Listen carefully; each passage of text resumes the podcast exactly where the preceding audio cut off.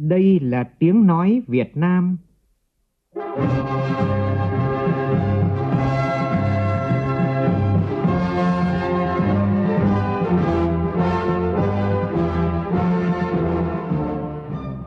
là tiếng nói Việt Nam, phát thanh từ Hà Nội, thủ đô nước Cộng hòa xã hội chủ nghĩa Việt Nam.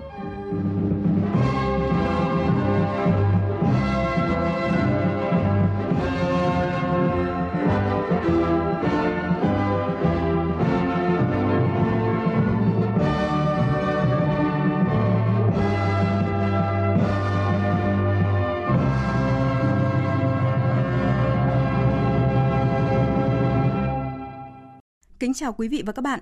Mời quý vị và các bạn nghe chương trình Thời sự trưa của Đài Tiếng Nói Việt Nam với những tin đáng chú ý sau đây.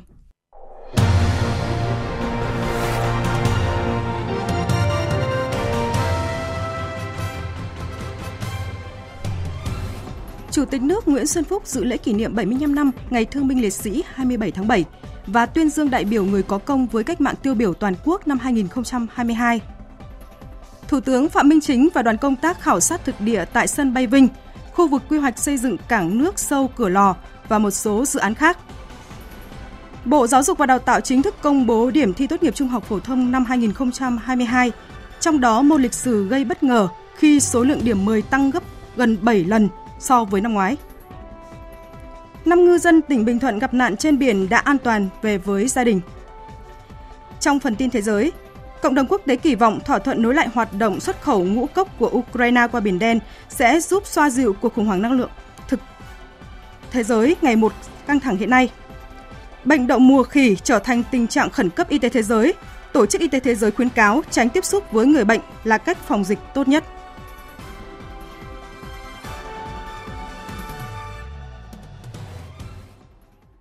Bây giờ là tin chi tiết.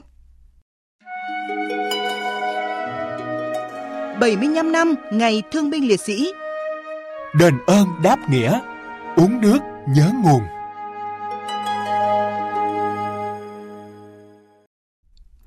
Thưa quý vị và các bạn, sáng nay tại Hà Nội diễn ra lễ kỷ niệm 75 năm Ngày Thương binh Liệt sĩ 27 tháng 7 và tuyên dương đại biểu người có công với cách mạng tiêu biểu toàn quốc năm 2022.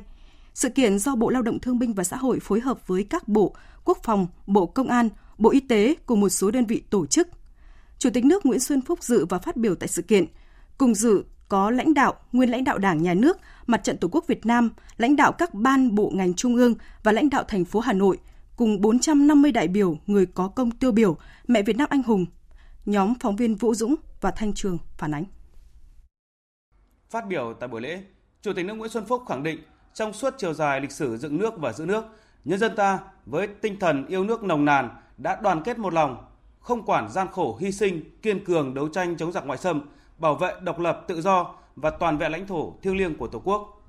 Trong các cuộc đấu tranh đó, hàng triệu người con ưu tú của dân tộc đã hiến dâng tuổi thanh xuân, xả thân cho Tổ quốc, dũng cảm chiến đấu, anh dũng hy sinh hoặc mang thương tật suốt đời.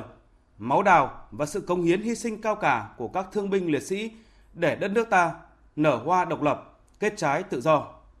Thay mặt lãnh đạo Đảng, Nhà nước tôi xin gửi đến các đồng chí lão thành cách mạng, các mẹ Việt Nam anh hùng, anh hùng lực lượng vũ trang nhân dân, anh hùng lao động, các đồng chí thương binh, bệnh binh, thân nhân liệt sĩ, người có công với cách mạng trong cả nước lời thăm hỏi an cần, những tình cảm sâu nặng và lòng biết ơn sâu sắc. Nhắc lại lời căn dặn của Chủ tịch Hồ Chí Minh đối với những người đã dũng cảm hy sinh một phần xương máu của mình, Đảng, Chính phủ và đồng bào phải tìm mọi cách làm cho họ có nơi ăn, trốn ở yên ổn, đồng thời phải mở những lớp dạy nghề thích hợp với mỗi người để họ có thể dần dần tự lực cánh sinh. Đối với các liệt sĩ ở mỗi địa phương cần xây dựng vườn hoa và bia kỷ niệm ghi sự hy sinh anh dũng của các liệt sĩ để giáo dục tinh thần yêu nước cho nhân dân ta. Đối với cha mẹ, vợ con của thương binh liệt sĩ mà thiếu sức lao động và túng thiếu thì chính quyền địa phương phải giúp đỡ cho họ có công ăn việc làm thích hợp quyết không để họ bị đói rét. Thực hiện di chúc của người, thời gian qua nhiều chủ trương của Đảng, chính sách pháp luật của nhà nước về ưu đãi đối với người có công đã được ban hành, thực hiện đồng bộ, toàn diện và đa dạng. Đối tượng hưởng chính sách ưu đãi được mở rộng, các chế độ ưu đãi từng bước được bổ sung, hoàn thiện từng bước nâng cao mức sống của người có công, thân nhân của người có công với cách mạng. Mới đây, chúng ta đã dành trên 400 tỷ đồng để tặng quà cho hơn 1,3 triệu người có công với cách mạng nhân kỷ niệm 75 năm Ngày Thương binh Liệt sĩ. Để phát huy những kết quả thành tựu đạt được và triển khai công tác đền ơn đáp nghĩa có chiều sâu, thực chất và hiệu quả, Chủ tịch nước đề nghị chính phủ, các cấp các ngành, các địa phương chú trọng thực hiện tốt chính sách ưu đãi đối với người có công, đặc biệt là những người có công ở vùng đồng bào dân tộc thiểu số, vùng sâu vùng xa, vùng căn cứ địa cách mạng. Phấn đấu không để hộ người có công nào thuộc diện hộ nghèo. Chủ tịch nước cũng yêu cầu các cấp các ngành thường xuyên nắm bắt tâm tư nguyện vọng của người có công, kiến nghị các cơ quan có thẩm quyền kịp thời giải quyết các vấn đề liên quan, bảo đảm quyền lợi của người có công. Ngành lao động thương binh xã hội cần nâng cao hơn nữa trách nhiệm và năng lực quản lý nhà nước, rà soát, hoàn thiện hệ thống chính sách pháp luật ưu đãi người có công, chú trọng giải quyết các vướng mắc tồn tại phát sinh. Các bộ, các ngành và các địa phương tiếp tục quan tâm giải quyết hồ sơ xác nhận người có công còn tồn động một cách chính xác, kịp thời để những người có công và gia đình của họ được hưởng đầy đủ các chính sách đầy nhân đáp nghĩa của Đảng và Nhà nước. Tiếp đó, Chủ tịch nước Nguyễn Xuân Phúc cùng lãnh đạo Đảng, Nhà nước đã trao hoa, quà tặng cho đại diện các gia đình thương binh liệt sĩ, gia đình người có công tiêu biểu với cách mạng. Tối qua tại thị trấn Anh Sơn, huyện Anh Sơn, tỉnh Nghệ An, Thủ tướng Chính phủ Phạm Minh Chính dự lễ tưởng niệm thắp nến tri ân các anh hùng liệt sĩ và chương trình nghệ thuật Bản hùng ca bất diệt. Chương trình do Bộ Văn hóa Thể thao và Du lịch phối hợp với Ủy ban Nhân dân tỉnh Nghệ An tổ chức nhân dịp kỷ niệm 75 năm Ngày Thương binh Liệt sĩ 27 tháng 7. Phóng viên Đài Tiếng Nói Việt Nam đưa tin. Chương trình nghệ thuật bản Hùng ca bất diệt nhằm tri ân công ơn các anh hùng liệt sĩ, thương binh, bệnh binh, người có công với cách mạng đã hy sinh, cống hiến cho sự nghiệp giải phóng dân tộc, xây dựng và bảo vệ Tổ quốc và nghĩa vụ quốc tế cao cả. Qua đó tiếp tục thắp lên ngọn lửa truyền thống yêu nước, truyền thống anh hùng trong mỗi người dân, tiếp tục lan tỏa đạo lý uống nước nhớ nguồn, đền ơn đáp nghĩa của dân tộc Việt Nam. Chương trình được chia làm hai phần chính, gồm phần lễ và chương trình nghệ thuật – Chương trình nghệ thuật được chia làm ba chương, bản hùng ca bất diệt, những chiến binh bất tử và khát vọng non sông, với sự tham gia của nhiều diễn viên, nghệ sĩ tên tuổi được khán giả mến mộ, thể hiện những bài hát cách mạng nổi tiếng như Bác vẫn cùng chúng cháu hành quân, Cô gái mở đường, Người con gái sông La, Giữ chọn tình quê, Bình trị thiên khói lửa.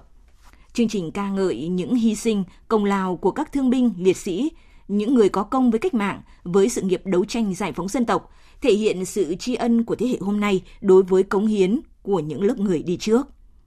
Tại chương trình, Thủ tướng Phạm Minh Chính đã trao tặng 1 tỷ đồng hỗ trợ xây dựng nhà tình nghĩa cho 20 gia đình thương binh liệt sĩ. Trước đó, Thủ tướng Phạm Minh Chính và các đại biểu đã dâng hương tưởng niệm tại đền thờ Chủ tịch Hồ Chí Minh và các anh hùng liệt sĩ tại Nghĩa trang Liệt sĩ Quốc tế Việt Lào ở thị trấn Anh Sơn, huyện Anh Sơn, tỉnh Nghệ An. Tại Nghĩa trang Liệt sĩ Quốc gia đường 9, tỉnh Quảng Trị sáng nay, Trung ương Đoàn Thanh niên Cộng sản Hồ Chí Minh phối hợp với các bộ Lao động Thương binh và Xã hội, Tài nguyên và Môi trường, Giáo dục và Đào tạo và Ủy ban Nhân dân tỉnh Quảng Trị tổ chức công bố chương trình trồng cây cải tạo cảnh quan các nghĩa trang liệt sĩ quốc gia tại tỉnh Quảng Trị và khai mạc hành trình tuổi trẻ Việt Nam viết tiếp câu chuyện hòa bình. Bí thư Trung ương Đảng, trưởng ban tuyên giáo Trung ương Nguyễn Trọng Nghĩa, Bí thư Trung ương Đảng, Phó Thủ tướng Chính phủ Lê Minh Khái, lãnh đạo các ban bộ ngành đoàn thể Trung ương và tỉnh Quảng Trị dự chương trình. Phóng viên Đình Thiệu tại miền Trung đưa tin.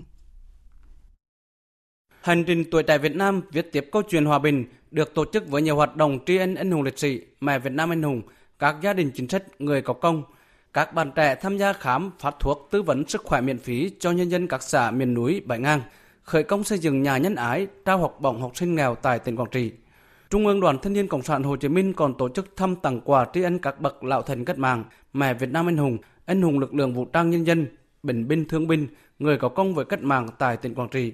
Dịp này, chương trình giao lưu tiếp lửa truyền thống sinh viên Việt Nam viết tiếp câu chuyện hòa bình với hình thức trực tiếp và trực tuyến tại điểm cầu thành phố Đông Hà, tỉnh Quảng Trị kết nối với 63 điểm cầu trên cả nước được tổ chức. Chương trình có sự tham gia của nhân chứng lịch sử từng chiến đấu bảo vệ thành cổ Quảng Trị năm 1972 và gần 5.000 đoàn viên sinh viên tiêu biểu trên địa bàn cả nước. Anh Bùi Quang Huy, Bí thư Thường trực Trung ương Đoàn Thanh niên Cộng sản Hồ Chí Minh cho biết, Trung ương đoàn sẽ tổ chức lễ thắp nến tri ân các anh hùng liệt sĩ tại đài tưởng niệm trung tâm thành cổ Quảng Trị nhằm tưởng niệm anh hùng liệt sĩ đã anh dũng chiến đấu 81 ngày đêm bảo vệ thành cổ Quảng Trị năm 1972. Hành trình tuổi trẻ Việt Nam viết tiếp câu chuyện hòa bình, giúp đoàn viên thanh niên nhận thức sâu sắc hơn nữa về những công lao to lớn của thế hệ cha anh đi trước, đồng thời thể hiện lòng biết ơn vô hạn, kính cẩn tưởng nhớ các bậc cách mạng tiền bối, các anh hùng liệt sĩ, đồng bào đã hy sinh vì nền độc lập tự do của dân tộc. Thực hiện mục tiêu trồng một tỷ cây xanh vì một Việt Nam xanh, Trung ương Đoàn Thanh niên Cộng sản Hồ Chí Minh phối hợp với Bộ Tài nguyên và Môi trường phát động chương trình trồng cây cải tạo cảnh quan các nghĩa trang liệt sĩ quốc gia trong cả nước. Tại tỉnh Quảng Trị, Bộ Tài nguyên và Môi trường phối hợp với địa phương trồng cây xanh dọc 1 km rưỡi đường bao quanh nghĩa trang liệt sĩ quốc gia đường 9 nhằm góp phần tạo không gian xanh. Thưa quý vị và các bạn, trong tối qua tại Hà Nội, Hội hỗ trợ gia đình liệt sĩ Việt Nam, Công ty cổ phần Tập đoàn Thái Bình Dương phối hợp với Đài truyền hình kỹ thuật số VTC Đài tiếng nói Việt Nam tổ chức chương trình nghệ thuật tri ân liệt sĩ mang tên Tên Anh đã thành tên đất nước – Cộng tác viên Gia Linh thông tin. Với hai phần Những người con bất tử và Tri ân không bao giờ là đủ, chương trình nghệ thuật Tri ân liệt sĩ Tên Anh đã thành tên đất nước, khắc họa những thời khắc bi hùng của dân tộc Việt Nam. Những ca khúc, màn trình diễn của các nghệ sĩ góp phần tái hiện những câu chuyện thực tế của các thế hệ đi trước. Đặc biệt là tưởng nhớ, tri ân các anh hùng liệt sĩ, các thương binh, những người có công với cách mạng, với Tổ quốc và mẹ Việt Nam anh hùng. Cựu chiến binh Cù Xuân Hải và cựu chiến binh Thần Thị Viết chia sẻ. Tôi thấy rất là hạnh phúc và ôn lại những cái chặng đường của những cha anh đã đi trước hy sinh và để ngày hôm nay tri ân những người đã khuất và những người còn lại thì rất là biết ơn và có nhiều điều mà cần phải làm tốt nữa. Chúng tôi thấy chương trình là rất cảm động. Cứ mỗi lần 27 tháng 7 về thì là đất nước Việt Nam ta lại nhớ đến những anh hùng thương binh liệt sĩ đã hy sinh cho tổ quốc để chúng ta được có ngày hôm nay chương trình hôm nay là chúng tôi thấy rất cảm động chương trình này rất là hấp dẫn và chúng ta nên là vinh danh và tiếp tục chúng ta làm thời sự VOV nhanh tin cậy hấp dẫn Mời quý vị và các bạn nghe tiếp chương trình Thời sự trưa của Đài Tiếng nói Việt Nam. Thưa quý vị và các bạn, trong chương trình công tác tại Nghệ An, sáng nay, Thủ tướng Phạm Minh Chính và đoàn công tác đã khảo sát thực địa tại sân bay Vinh, khu vực quy hoạch xây dựng cảng nước sâu Cửa Lò và một số dự án khác. Phóng viên Vũ Khuyên đưa tin. Khảo sát tại cảng hàng không quốc tế Vinh, Ủy ban nhân dân tỉnh Nghệ An cho biết hiện cảng có công suất 2 triệu khách trên một năm, nhu cầu vận tải hành khách tăng nhanh, lượng khách qua cảng năm 2015 là 1,376 triệu, năm 2020 là 2 triệu, tăng 45%. Hiện Cảng hàng không quốc tế Vinh đang được Ủy ban nhân dân tỉnh Nghệ An đề xuất đầu tư nhiều hạng mục quan trọng bằng nguồn vốn hợp tác công tư. Giao Ủy ban nhân dân tỉnh Nghệ An là cơ quan nhà nước có thẩm quyền triển khai thực hiện dự án trọng điểm này. Ủy ban nhân dân tỉnh Nghệ An đồng thời đề xuất điều chỉnh quy hoạch công suất cảng hàng không quốc tế Vinh từ khoảng 8 triệu lên khoảng 12 triệu hành khách một năm vào năm 2030 và tầm nhìn đến năm 2050 có công suất khoảng 15 triệu hành khách trên một năm để đáp ứng với điều kiện thực tiễn và phát triển của địa phương. Ủy ban nhân dân tỉnh Nghệ An cũng báo cáo với Thủ tướng về một số vướng mắc liên quan tới đất quốc phòng. Về vấn đề này, Thủ tướng đề nghị giải quyết theo hướng khai thác sân bay lưỡng dụng cả dân sự và quân sự, sớm bố trí đất quốc phòng ở vị trí phù hợp, tạo thuận lợi nhất cho nhiệm vụ quân sự quốc phòng khi cần thiết, đồng thời đồng ý chủ trương giao Ủy ban Nhân dân tỉnh là cơ quan nhà nước có thẩm quyền với các dự án cải tạo, nâng cấp sân bay, đáp ứng yêu cầu phát triển kinh tế xã hội. Khảo sát tại dự án cảng nước sâu Cửa Lò, Thủ tướng đã nghe báo cáo về dự án. Thủ tướng đồng ý giao Ủy ban Nhân dân tỉnh Nghệ An là cơ quan nhà nước có thẩm quyền để triển khai, tìm nhà đầu tư dự án theo quy định của pháp luật. Bộ Giao thông Vận tải tập trung làm tốt nhiệm vụ quản lý nhà nước, hướng dẫn địa phương, Thủ tướng cũng yêu cầu làm tốt công tác bảo vệ môi trường. Cân đối bố trí, thu hút nguồn vốn đầu tư đảm bảo trọng tâm trọng điểm, tập trung cho dự án nâng cấp sân bay Vinh và cảng nước sâu Cửa Lò để tạo động lực phát triển mới, đồng thời với các nhiệm vụ giải pháp khác để tạo không gian phát triển mới cho địa phương và vùng. Thủ tướng nhấn mạnh, muốn phát triển sớm thì phải làm sớm. Tiếp đó, Thủ tướng khảo sát dự án ven biển tỉnh Nghệ An, Dự án đường ven biển từ Nghi Sơn Thanh Hóa đến cửa lò Nghệ An, đoạn từ km số 7 đến km số 76 có chiều dài tuyến là 64,47 km, đi qua địa bàn xã Hoàng Mai, huyện Quỳnh Lưu, huyện Diễn Châu, huyện Nghi Lộc và thị xã Cửa Lò. Dự án được Ủy ban Nhân dân tỉnh Nghệ An phê duyệt vào tháng 8 năm 2021, tổng mức đầu tư là 4.651 tỷ đồng. Thủ tướng đề nghị các đơn vị liên quan tập trung giải quyết các khó khăn vướng mắc, giao ban hàng tuần, hoàn thành dự án đảm bảo an toàn, chất lượng, tiến độ. Trong đó, thực hiện đúng nghị quyết của chính phủ về giải quyết vấn đề mỏ vật liệu cho các dự án đường bộ. Tại đây, Thủ tướng ân cần hỏi thăm đội ngũ cán bộ công nhân trên công trường, mong các cán bộ công nhân giữ gìn sức khỏe tốt, bố trí thời gian thi công phù hợp, đảm bảo an toàn năng suất tiến độ, chất lượng công việc. Cũng trong sáng nay, Thủ tướng đã khảo sát, nghe báo cáo về phương án xây dựng tuyến đường nối từ thành phố Vinh về thị trấn Nam Đàn, huyện Nghệ An, quê hương của Chủ tịch Hồ Chí Minh. Hiện quốc lộ 46 đoạn từ thành phố Vinh lên thị trấn Nam Đàn có chiều dài 16,6 km đi qua các huyện từ Tây Nam xứ Nghệ, đồng thời là tuyến đường kết nối các khu di tích lịch sử, văn hóa quan trọng như Chuông Bồn, khu tưởng niệm cố Tổng Bí thư Lê Hồng Phong, chùa Đại Tuệ và các khu công nghiệp. Tuyến đường này có lượng du khách thập phương về tham quan rất lớn, đặc biệt là trong những ngày lễ lớn. Hiện nay, đoạn tuyến này chưa được đầu tư đồng bộ, chưa đáp ứng được nhu cầu lưu lượng càng ngày càng gia tăng. Thủ tướng Chính phủ cũng vừa ký quyết định thành lập Ban chỉ đạo nhà nước các công trình dự án quan trọng quốc gia, trọng điểm ngành giao thông vận tải. Thủ tướng Phạm Minh Chính là trưởng ban chỉ đạo. Tin cụ thể cho biết.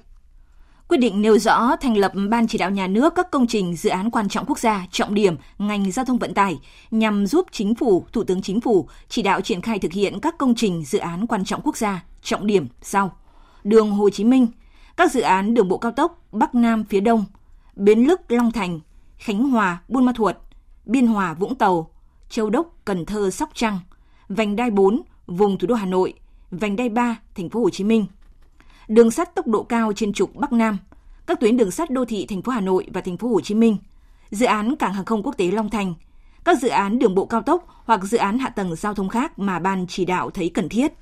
Ban chỉ đạo có nhiệm vụ nghiên cứu đề xuất với chính phủ, thủ tướng chính phủ phương hướng, giải pháp để giải quyết những vấn đề quan trọng liên ngành để đẩy nhanh tiến độ các dự án. Chuyển sang một thông tin đáng chú ý đó là đúng 0 giờ hôm nay, Bộ Giáo dục và Đào tạo công bố điểm thi tốt nghiệp trung học phổ thông năm 2022. Nhiều thí sinh và phụ huynh cùng thức đêm chờ từng phút đến giờ công bố điểm thi để tra cứu. Do nhiều người cùng vào một thời điểm nên website hệ thống công bố điểm thi của Bộ Giáo dục và Đào tạo và một số trang báo điện tử tiếp nhận thông tin từ Bộ đều bị nghẽn mạng. Theo công bố của Bộ Giáo dục và Đào tạo, trong kỳ thi tốt nghiệp trung học phổ thông năm nay, cả nước có 5.560 bài thi đạt điểm 10, giảm hơn 4 lần so với kỳ thi này năm ngoái. Trong số đó, môn có số lượng điểm 10 nhiều nhất là giáo dục công dân với hơn 2.800 bài. Đáng chú ý môn lịch sử gây bất ngờ khi xếp vị trí thứ hai về số lượng điểm 10 với 1.779 điểm, tăng gấp gần 7 lần so với năm 2021. Xếp thứ ba là môn tiếng Anh với 425 điểm 10. Môn có số điểm 10 giảm tỷ lệ nhiều nhất là môn sinh học. Theo chiều ngược lại, số điểm 10 môn vật lý lại tăng hơn 10 lần, từ 14 bài thi năm 2021 lên 154 bài thi trong mùa thi năm nay. Bộ Giáo dục và Đào tạo cũng công bố phổ điểm các khối thi tốt nghiệp trung học phổ thông năm 2022. Trong năm tổ hợp thi tốt nghiệp trung học phổ thông, khối A00 gồm các môn toán lý hóa, có đỉnh phổ điểm ở ngưỡng 22,5. Khối A01 gồm các môn toán lý Anh, B00 gồm các môn toán hóa sinh và C00 văn lịch sử địa lý có đỉnh khoảng 20 điểm. Riêng D01 gồm các môn văn toán tiếng Anh có đỉnh thấp nhất từ 18,5 đến 19 điểm. Thưa quý vị và các bạn, nhiều chuyên gia nhận định là phổ điểm thi năm nay có nhiều điểm tích cực, thể hiện sự đổi mới trong ra đề thi và phù hợp với điều kiện dạy và học ảnh hưởng bởi dịch COVID-19. Phóng viên Minh Hường thông tin. Theo một số chuyên gia, qua phổ điểm tổng hợp đánh giá của Bộ Giáo dục và Đào tạo cho thấy, kết quả kỳ thi năm nay giữ ở mức ổn định, không có sự thay đổi lớn so với năm 2021. Ở các môn toán, lý hóa, phổ điểm đều và khá đẹp, số thí sinh đạt điểm từ trung bình trở lên nhiều hơn. Hai môn lịch sử và tiếng Anh phổ điểm có sự thay đổi rõ rệt, thể hiện đề thi có sự điều chỉnh tốt hơn so với năm ngoái, phù hợp với điều kiện dạy và học bị ảnh hưởng bởi dịch COVID-19. Giáo sư Nguyễn Văn Minh, hiệu trưởng trường Đại học Sư phạm Hà Nội và tiến sĩ Lê Thống Nhất nêu ý kiến. Việc mà thay đổi cái cách ra đề để chúng ta đánh giá học sinh về môn lịch sử đã có những chuyển biến rất tích cực thì cho nên tỷ phổ năm nay nó khá đẹp và tôi cho rằng đây là một cái điểm mà đáng ghi nhận. Phổ điểm của bộ môn tiếng Anh, nếu chúng ta nhớ rằng là năm trước đây thì là phổ điểm hình yên ngựa.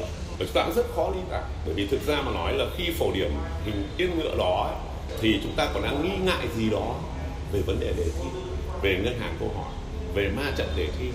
Nhưng phổ điểm tiếng Anh năm nay tiến bộ có nghĩa là không tạo thành hai đỉnh.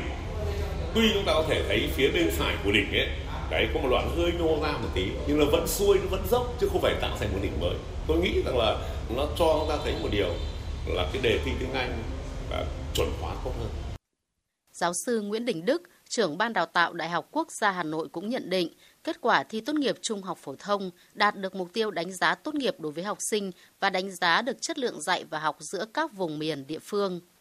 Qua cái phổ điểm này thì chúng ta cũng đánh giá được về cái cái mức độ cái kết quả học tập của học sinh trung học phổ thông của các cái địa phương trên toàn quốc và có thể thấy là những địa phương như là Vĩnh Phúc như là Hà Nam Nam Định vẫn là đất học ở điểm hầu hết tất cả các môn thì có phổ điểm rất là tốt và đặc biệt là còn là tương đối sát với học bạ còn những cái điểm như là vùng đồng bằng sông Cửu Long những cái tỉnh miền núi phía Bắc ở miền Trung ở Tây Nguyên thì như vậy là có sự chênh lệch giữa điểm thi trung học phổ thông với học bạ nó nhiều hơn.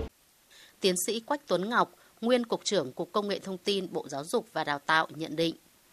Tuyển sinh vào đại học là quyền tự chủ của các trường đại học. Và luật đã quy định là các trường đại học là tự chủ phương thức tuyển sinh.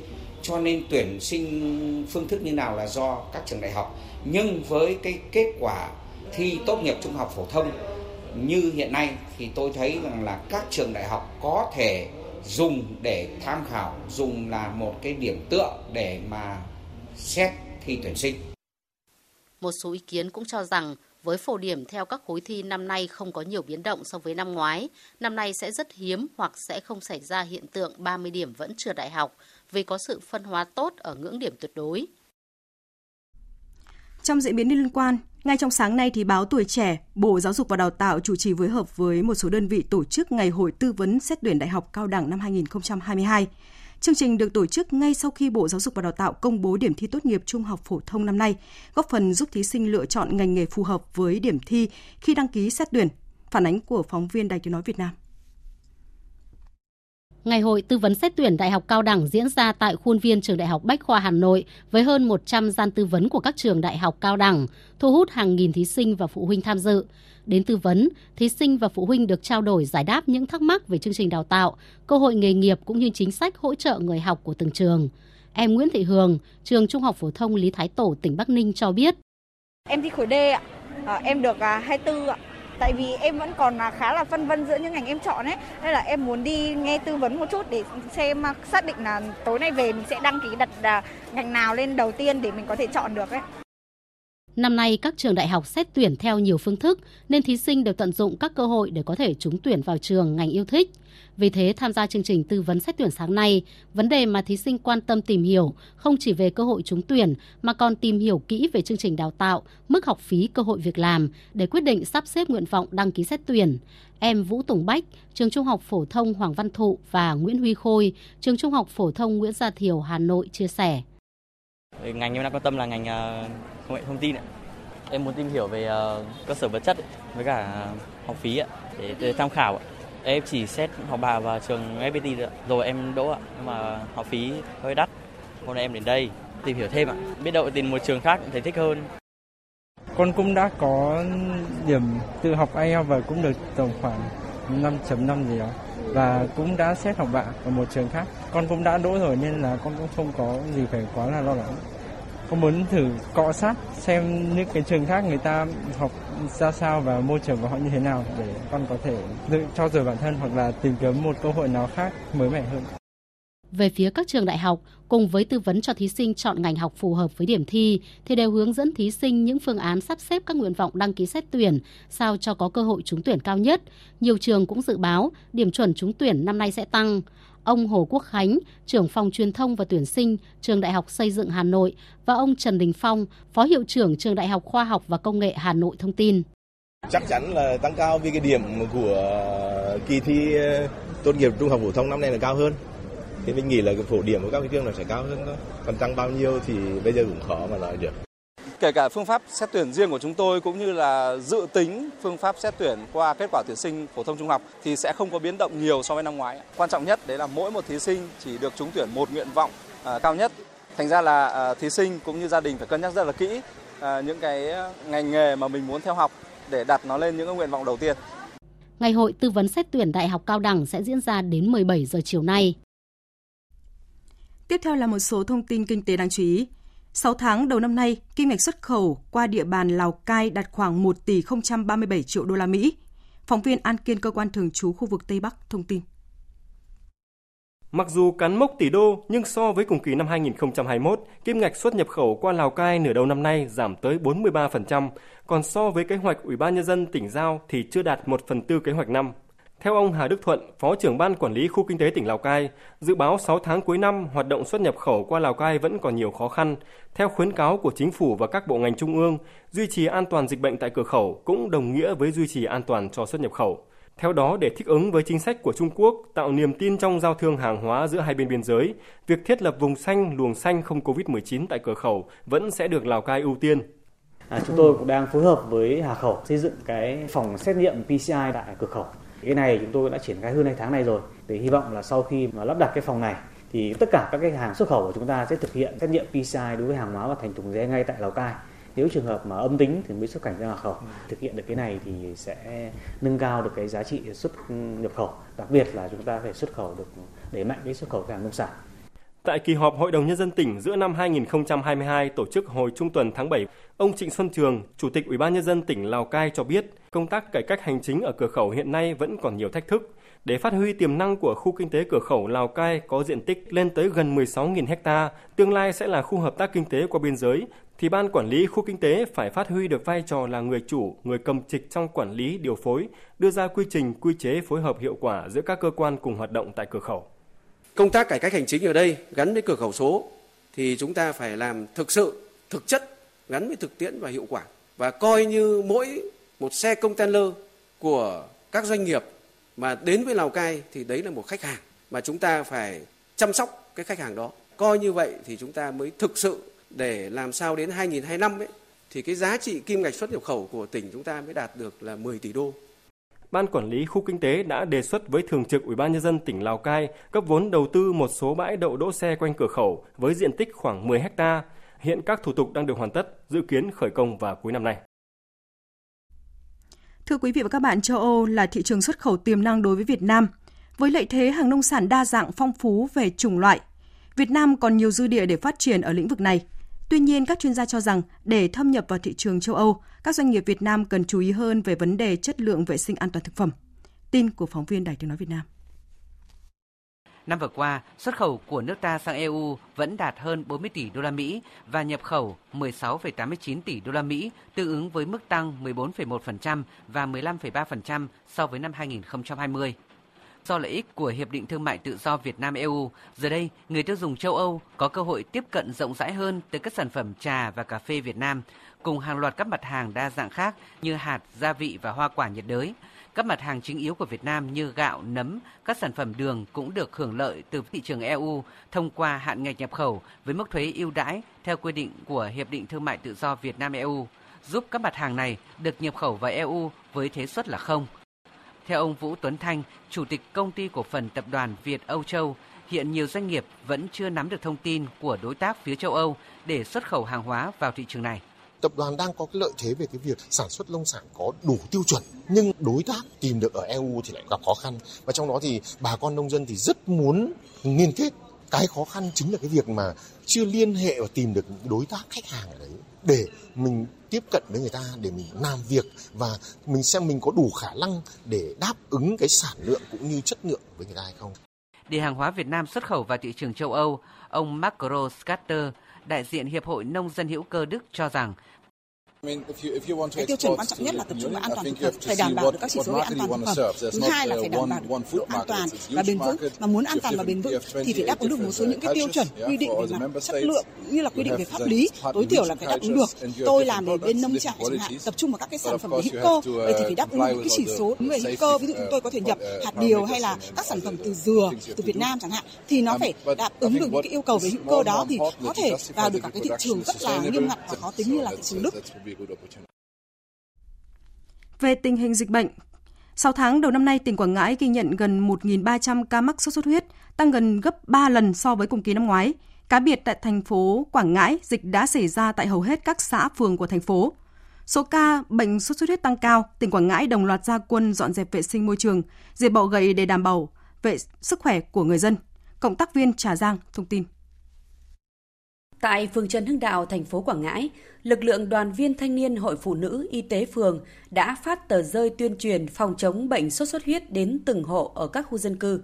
Các hộ gia đình tiến hành dọn vệ sinh môi trường, thu gom toàn bộ vật phế thải chứa nước, xử lý dụng cụ chứa nước, loại trừ ổ bọ gậy. Ông Võ Bá Vương ở tổ 1, phường Trần Hưng Đạo, thành phố Quảng Ngãi cho biết phát dọn và đồng thời tẩy những cái đừng cho lân quen nó đậu vào nó sinh ra lân quen trên mũi nhất là những cái chỗ nuôi cá này cái chân ao này hay là những cái loại chưa. từ đầu năm đến nay, tỉnh Quảng Ngãi ghi nhận gần 1.300 ca mắc sốt xuất huyết, tăng gần gấp 3 lần so với cùng kỳ năm ngoái. Riêng tại thành phố Quảng Ngãi ghi nhận 270 ca bệnh sốt xuất huyết, tăng 81 ca so với cùng kỳ năm ngoái. Ông Lê Văn Trung, trưởng khoa kiểm soát bệnh tật, Trung tâm Y tế thành phố Quảng Ngãi cho biết, hiện nay trên địa bàn thành phố đã xuất hiện 23 ổ dịch nhỏ. Do đó, việc chủ động thực hiện các biện pháp phòng chống dịch sốt xuất huyết, tổ chức gia quân dọn dẹp vệ sinh, diệt lăng quăng bỏ gậy tại các khu dân cư là hết sức cần thiết. Trước tình hình này thì trung tâm y tế đã tham mưu cho ủy ban nhân dân thành phố để triển khai các cái chiến dịch diệt bò gậy nhằm chủ động trong tác phòng chống sốt xuất huyết.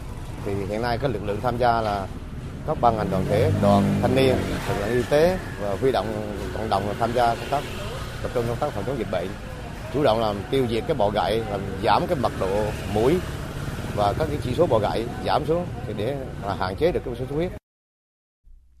Trước thông tin về sự xâm nhập của các biến chủng mới BA.4 và BA.5 và cả biến thể phụ BA2.12.1, những ngày qua người dân trên địa bàn tỉnh Đắk Lắk đã tích cực tiêm nhắc lại mũi 3 và mũi 4 vaccine phòng COVID-19. Theo bác sĩ Hoàng Hải Phúc, Phó Giám đốc phụ trách Trung tâm Kiểm soát Bệnh tật tỉnh Đắk Lắc cho biết là Đắk Lắc có thể hoàn thành chỉ tiêu đến hết tháng 8, toàn tỉnh đạt trên 90% tỷ lệ người tiêm vaccine phòng COVID-19 mũi 3. Chuyển sang một thông tin đáng chú ý đó là sáng nay tại căn cứ Cam Ranh, tỉnh Khánh Hòa, Bộ Tư lệnh Vùng 4 Hải quân đã bàn giao ngư dân tàu cá BTH 97478 TS gặp nạn cho lực lượng chức năng, chính quyền thành phố Phan Thiết, tỉnh Bình Thuận. Phóng viên Thái Bình tại miền Trung phản ánh. Sáng nay, tàu 466 thuộc vùng 4 Hải quân đã đưa 5 ngư dân may mắn về căn cứ Cam Ranh, tỉnh Khánh Hòa. 5 ngư dân của tàu cá BTH 97478TS gồm Bùi Văn Toàn 50 tuổi, Nguyễn Thành La 40 tuổi, Nguyễn Văn Mỹ 58 tuổi, Bùi Văn Vinh 42 tuổi, Lê Văn Dũng 36 tuổi. Trong số này, 4 ngư dân sức khỏe vẫn ổn định, một ngư dân thể trạng yếu, nhiều chỗ da bị bong tróc. Các ngư dân này đã được Bộ Tư lệnh Vùng 4 Hải quân chuyển giao, được Bộ đội Biên phòng tỉnh Bình Thuận, Ủy ban nhân dân thành phố Phan Thiết tiếp nhận. Ngư dân Nguyễn Thành La cho biết. Là ba em ruột, một ông chú ruột mà đi hết ông anh ông anh ruột là ông chú ruột, còn em ruột còn bốn chú cháu. Mà đi hết à, hai người còn hai người buộc phải đất ruột chứ sao? Thấy hoàn cảnh mình à, cuộc sống buôn sinh mà. Bây giờ anh mình mắc vào chú mình mắc rồi bây giờ mình chỉ mong muốn siêu thoát cho nó nhẹ thôi. Ông Bùi Văn Toàn thuyền trưởng tàu cá BTH 97478TS ở thành phố Phan Thiết tỉnh Bình Thuận cho biết khi tàu bị sóng lớn đánh chìm mọi người chỉ kịp đưa hai chiếc thúng xuống biển sau đó 15 ngư dân chia làm hai nhóm tìm cách thoát nạn lúc đầu ngư dân cố giữ cho hai thúng gần nhau để khỏi thất lạc, nhưng sóng lớn đã tách hai nhóm ra xa. Tàu cá bị sóng lớn đánh chìm bất ngờ nên ngư dân không kịp mang theo thức ăn nước uống. Như vậy, trong số 15 ngư dân của tàu cá BTH 97478TS gặp nạn trên biển, có 9 ngư dân may mắn trở về, 6 ngư dân xấu số tử vong trên biển. Ông Lê Văn Trơn, Phó Chủ tịch Ủy ban nhân dân thành phố Phan Thiết, tỉnh Bình Thuận cho biết: Tôi xin ờ, chân thành cảm ơn các lực lượng chức năng tích cực tìm kiếm và hỗ trợ cho thành phố Phan Thiết thực hiện công tác tìm kiếm. Khi nhận bàn giao, các thuyền viên chính quyền địa phương sẽ tiếp tục chăm lo sức khỏe, chăm lo đời sống cho các thuyền viên ổn định để rồi tiếp tục bám biển bảo vệ quyền và chủ quyền biển đảo. Tiếp theo, biên tập viên Bùi Chuyên chuyển đến quý vị những thông tin thời tiết đáng chú ý.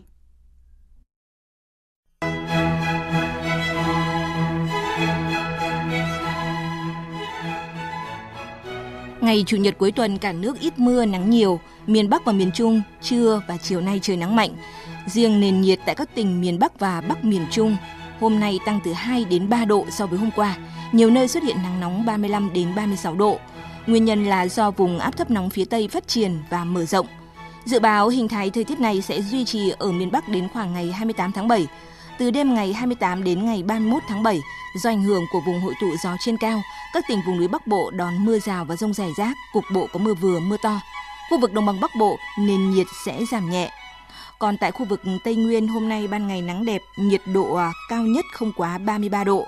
Chiều tối Đà Lạt, Đắk Nông, Bảo Lộc có khả năng có mưa.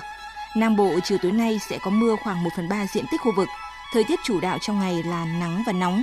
Nhiệt độ cao nhất tại Biên Hòa, Thủ Dầu Một, thành phố Hồ Chí Minh, Cần Thơ, Sóc Trăng, Bạc Liêu, Cà Mau khoảng 32 đến 34 độ. Chỉ số tia cực tím hôm nay trên cả nước ở ngưỡng gây hại rất cao đến sức khỏe con người.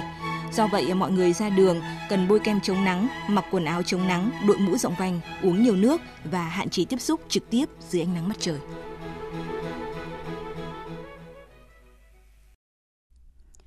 Chương trình thời sự trưa tiếp tục với phần tin quốc tế.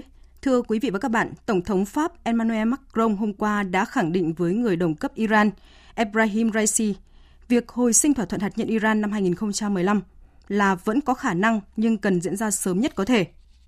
Trong thông báo của Phủ Tổng thống Pháp cho biết là trong cuộc điện đàm với nhà lãnh đạo Iran, ông Macron đã bày tỏ sự thất vọng khi các bên không đạt tiến triển sau khi các vòng đàm phán ở thủ đô Viên của Áo bị đình trệ, đồng thời nhấn mạnh rằng đến sự cần thiết của việc Tehran trở lại tuân thủ thỏa thuận hạt nhân và thực thi các cam kết hạt nhân của mình. Về phần mình, thông báo của Phủ Tổng thống Iran cho biết là ông Raisi đã chỉ trích lập trường và hành động không mang tính xây dựng của Mỹ và các nước châu Âu trong cuộc điện đàm kéo dài 2 giờ với nhà lãnh đạo Pháp. Thưa quý vị và các bạn, mối quan hệ ngoại giao băng giá giữa Australia và Trung Quốc trong những tuần gần đây đang có những tín hiệu tích cực thông qua các cuộc gặp song phương lần đầu tiên sau 3 năm của các quan chức cấp cao hai bên. Tuy nhiên, hai bên sẽ cần nhiều thời gian để hàn gắn quan hệ khi cả hai đều khẳng định quyết tâm bảo vệ lợi ích quốc gia.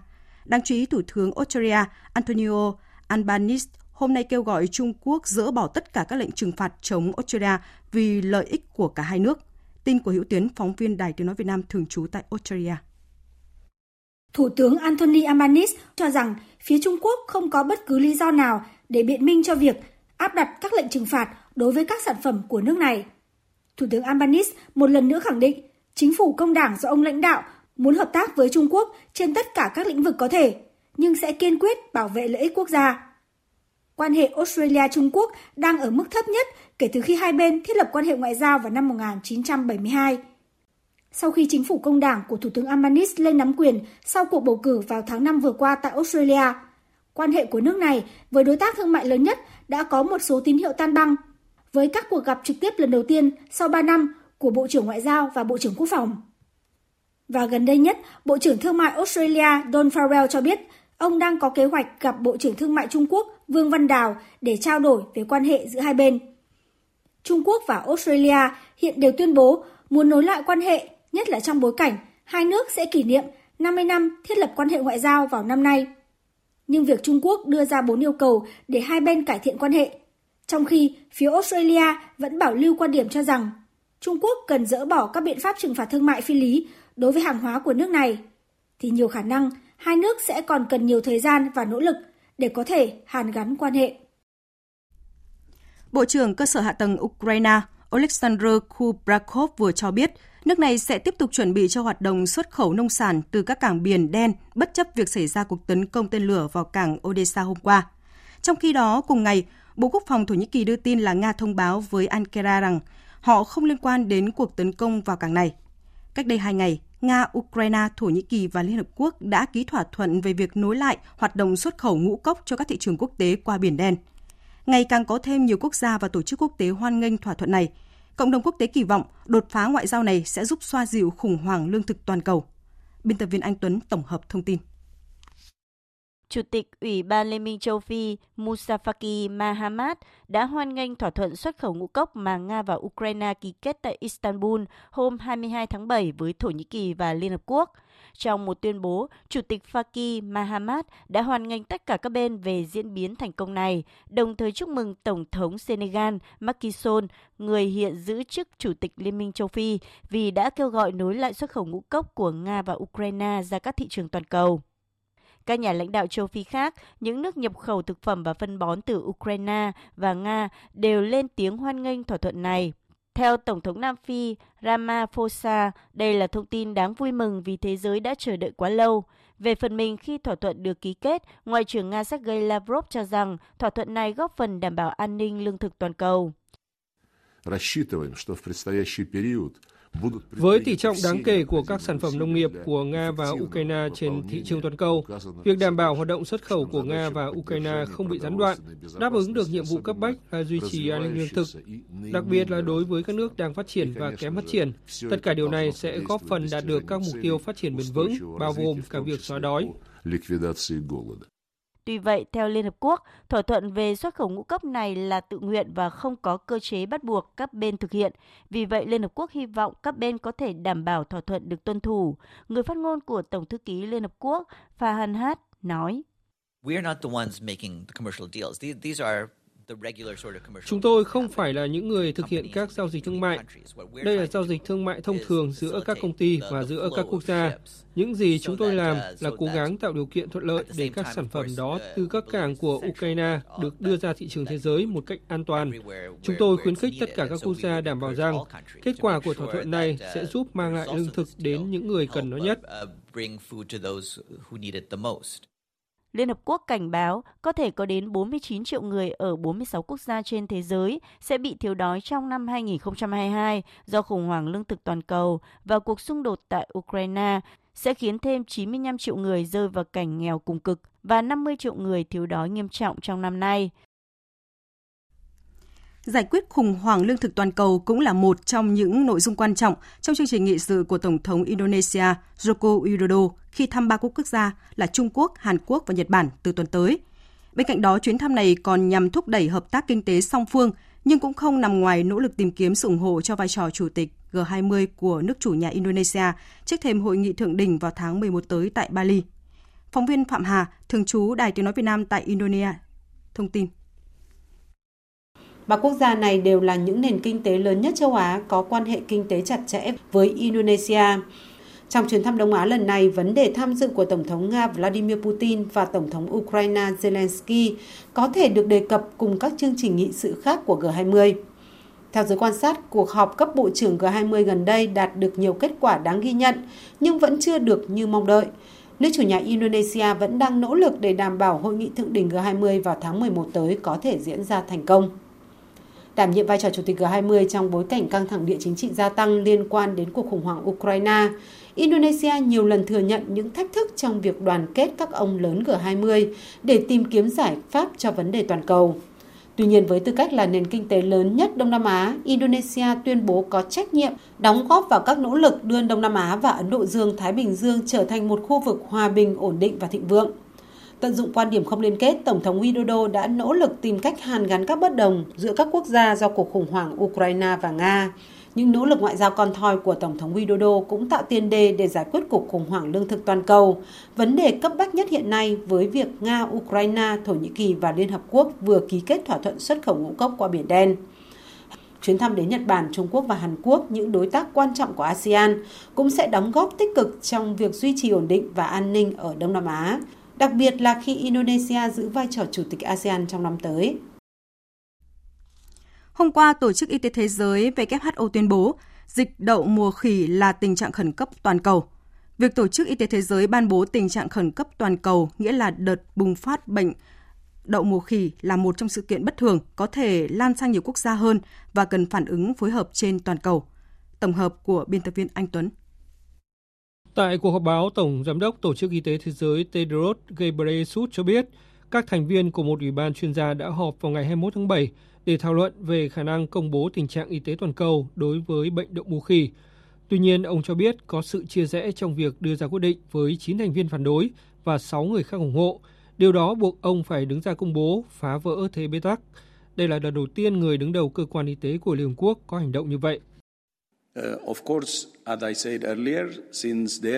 Như tôi đã nói trước đó, vì vai trò của Ủy ban là cố vấn, sau đó tôi phải đóng vai trò như một người kết thúc.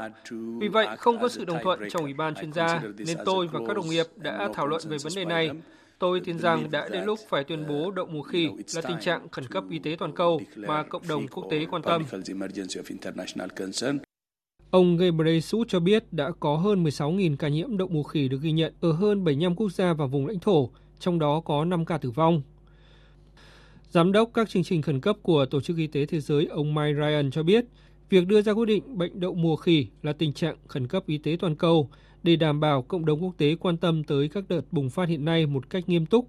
Do đó, tuyên bố khẩn cấp của Tổ chức Y tế Thế giới có thể giúp các nhà tài trợ như Ngân hàng Thế giới có sẵn quỹ để mua vaccine cũng như tiến hành các hoạt động khác ngăn chặn dịch bệnh bùng phát cả phương Tây và châu Phi.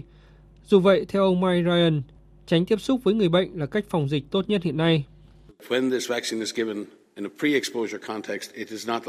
Khi tiêm vaccine này trước khi bị phơi nhiễm giống như tiêm thuốc chống virus, vaccine cần thời gian để phát huy tác dụng, có thể mất đến 3 tuần. Vì vậy, việc tiêm phòng không mang lại cho bạn sự bảo vệ tức thì. Cách tốt nhất để tránh nhiễm bệnh là tránh tiếp xúc với virus.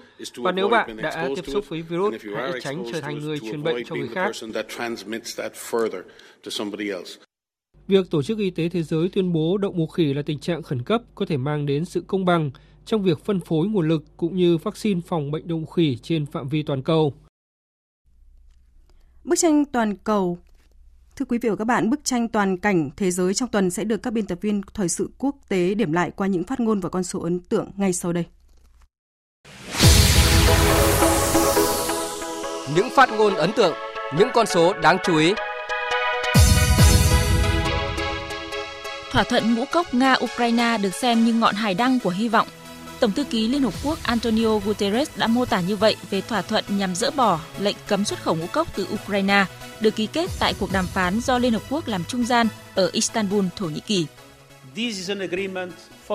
Đây là một thỏa thuận cho thế giới khi mang lại chiếc phao cứu sinh cho các nước đang phát triển bên bờ vực phá sản và những người dễ bị tổn thương nhất đang cận kề nạn đói.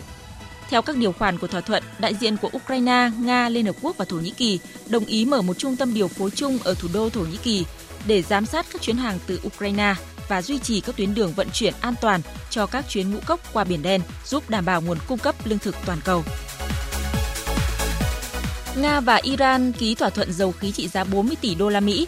Hai nước có kế hoạch xóa bỏ quan hệ thương mại bằng đồng đô la. Lần đầu tiên, lãnh tụ tối cao Iran bày tỏ ủng hộ Nga về chiến dịch quân sự tại Ukraine. Đó là một số kết quả nổi bật trong chuyến thăm Iran của Tổng thống Nga Putin và tham dự hội nghị thượng đỉnh ba bên về Syria gồm Nga, Iran, Thổ Nhĩ Kỳ. Chuyến công du được coi là cơ hội giúp Nga tìm kiếm tạo lập thế cân bằng chiến lược trong mối quan hệ với phương Tây. Sau cuộc khủng hoảng chính trị, Sri Lanka đã có tổng thống mới, đó là ông Ranil Wickremesinghe, người từng 6 lần giữ cương vị thủ tướng.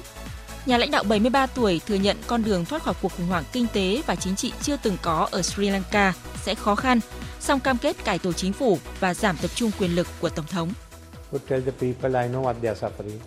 Chúng ta phải vực dậy đất nước bằng những bước khởi đầu. Chúng ta không cần 5 năm hay 10 năm, mà ngay cuối năm sau hãy bắt đầu ổn định và chắc chắn vào năm 2024, chúng ta sẽ có một nền kinh tế vận hành tốt và sẽ bắt đầu phát triển.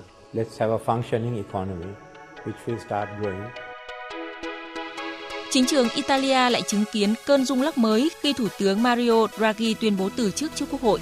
Diễn biến này xảy ra đúng vào thời điểm tồi tệ nhất khi Italia phải vật lộn với cuộc khủng hoảng chi phí sinh hoạt, lạm phát tăng cao và những vấn đề phát sinh từ xung đột tại Ukraine. Các chuyên gia nhận định sự ra đi của ông Draghi cũng sẽ là một bước lùi đối với Liên minh phương Tây trong cuộc đối đầu với Nga, trong bối cảnh Vương quốc Anh đang bận rộn lựa chọn một thủ tướng mới, còn Tổng thống Pháp Emmanuel Macron thì lại không có đa số tại nghị viện.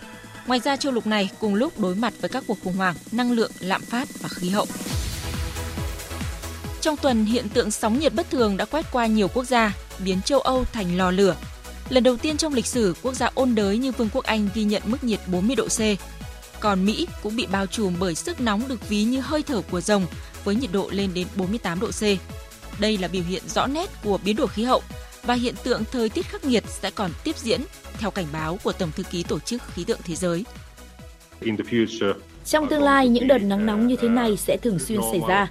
Chúng ta sẽ còn chứng kiến những thái cực thời tiết cực đoan hơn. Những diễn biến thời tiết cực đoan này trong tương lai sẽ tác động không nhỏ tới lá phiếu của cử tri.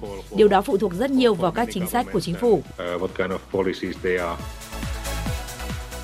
Tổ chức Y tế Thế giới WHO tuyên bố đậu mùa khỉ là trường hợp khẩn cấp về sức khỏe cộng đồng nhằm báo hiệu nguy cơ lớn về y tế, đòi hỏi sự phối hợp của nhiều quốc gia để ngăn chặn dịch bệnh này lây lan xa hơn. Đậu mùa khỉ hiện đã lây nhiễm tại hơn 70 quốc gia. Tính đến ngày 23 tháng 7, Mỹ ghi nhận gần 3.000 trường hợp mắc bệnh, trong đó có hai trẻ em. Tuy nhiên, theo các chuyên gia ước tính thì con số thực tế có thể cao hơn nhiều vì tình trạng thiếu hụt xét nghiệm.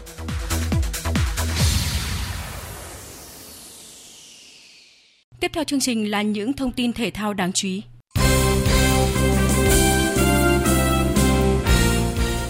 Quý vị và các bạn thân mến, đội tuyển nữ U18 Việt Nam sẽ có trận đấu giao quân tại giải vô địch nữ U18 Đông Nam Á gặp đội tuyển Singapore vào lúc 15 giờ 30 phút ngày 24 tháng 7. Thời tiết tại Palembang, Indonesia thời điểm này tương đối nắng nóng, nhất là khi đội tuyển nữ U18 Việt Nam phải thi đấu trận giao quân vào khung giờ 15 giờ 30. Tuy nhiên, ban huấn luyện đã có những phương án giúp các cầu thủ làm quen với thời tiết này thông qua các buổi tập. Đội trưởng đội tuyển nữ U18 Lê Bảo Trâm chia sẻ. Em và toàn đội đã thích nghi được ờ, thời tiết ở đây. Mặc dù thời tiết ở đây rất là nắng nóng, cũng như ờ, lúc đầu em sang thì điều kiện ăn uống cũng hơi khó khăn nhưng mà bọn em đã cải thiện được rồi. Nói về trận đấu gặp đội tuyển nữ Singapore, đội trưởng đội tuyển nữ U18 Việt Nam khẳng định. Em cũng như toàn đội ờ, sẽ đặt mục tiêu cao nhất ở giải đấu này và cũng như để chuẩn bị cho giải AFC năm 2023. Về trận đấu thì ờ, toàn đội đã chuẩn bị kỹ chiến thuật ờ, rất là tốt rồi ạ và tinh thần toàn đội vẫn đang rất là lên cao.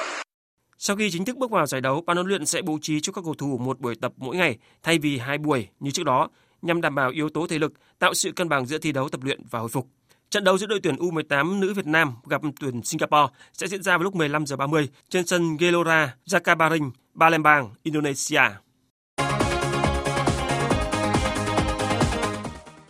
Thưa quý vị, thắng thuyết phục 3-0 trước Hải Phòng tại sân Vinh trong trận đấu vòng 9 V-League diễn ra chiều ngày hôm qua 23 tháng 7 đã giúp câu lạc bộ Sông Lam Nghệ An vượt qua chính đội bóng đất cảng để trở lại ngôi đầu bảng xếp hạng. Trên sân nhà, đội bóng xứ Nghệ chủ trương chơi tấn công ngay giai đoạn đầu của trận đấu.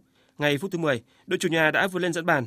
Văn Đức đã phạt góc bên cánh trái cho Osini ngả người truyền bóng về cột xa cho Văn Khánh. Trung vệ của Sông Lam Nghệ An đã không bỏ lỡ nỗ lực của đồng đội khi đánh đầu ngay trước vạch vôi đưa bóng tung lưới Hải Phòng.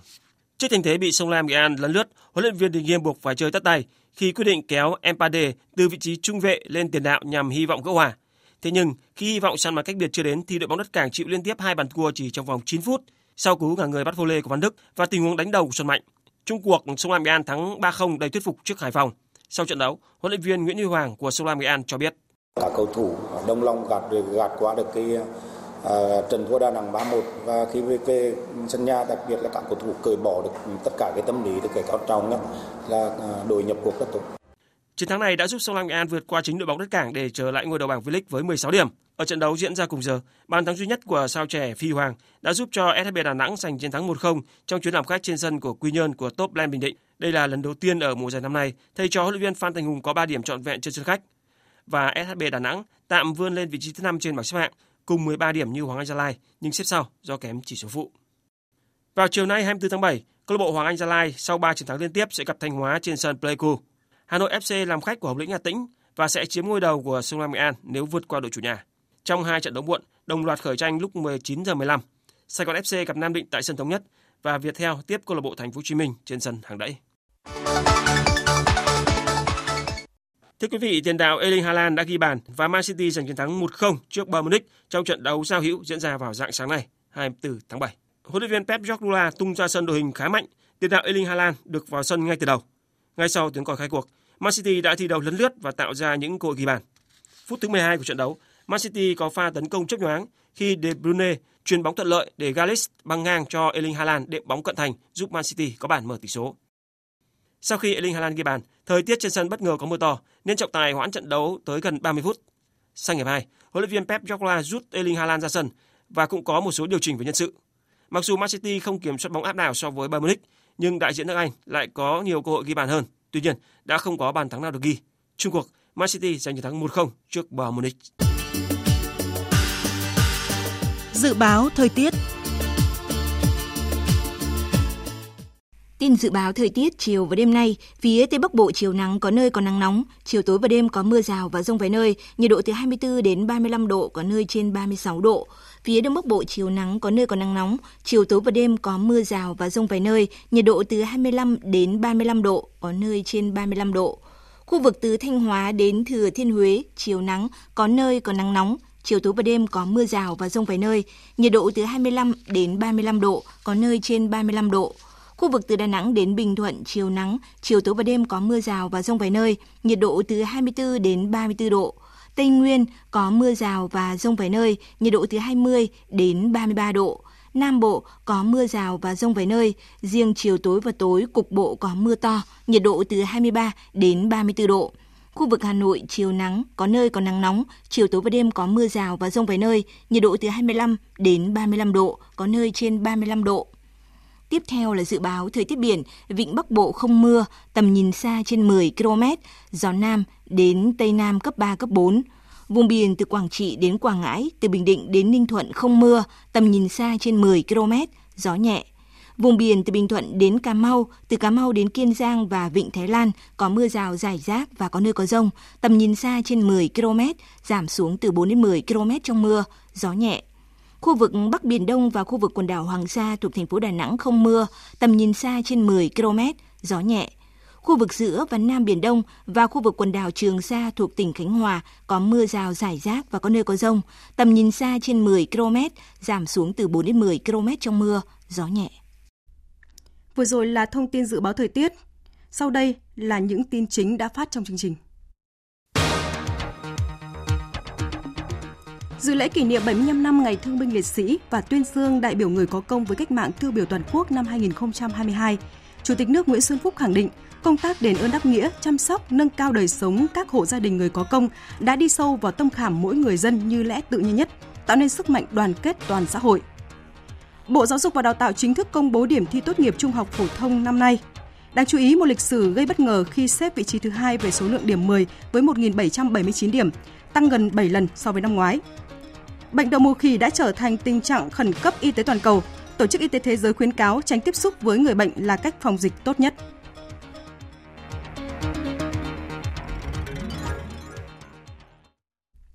Tới đây chúng tôi kết thúc chương trình Thời sự trưa nay của Đài Tiếng Nói Việt Nam. Chương trình do các biên tập viên Thu Hằng, Hoàng Ân, Hằng Nga và Bùi Chuyên thực hiện với sự tham gia của kỹ thuật viên Đoàn Thanh. Chịu trách nhiệm nội dung Nguyễn Thị Tuyết Mai. Cảm ơn quý vị đã quan tâm lắng nghe.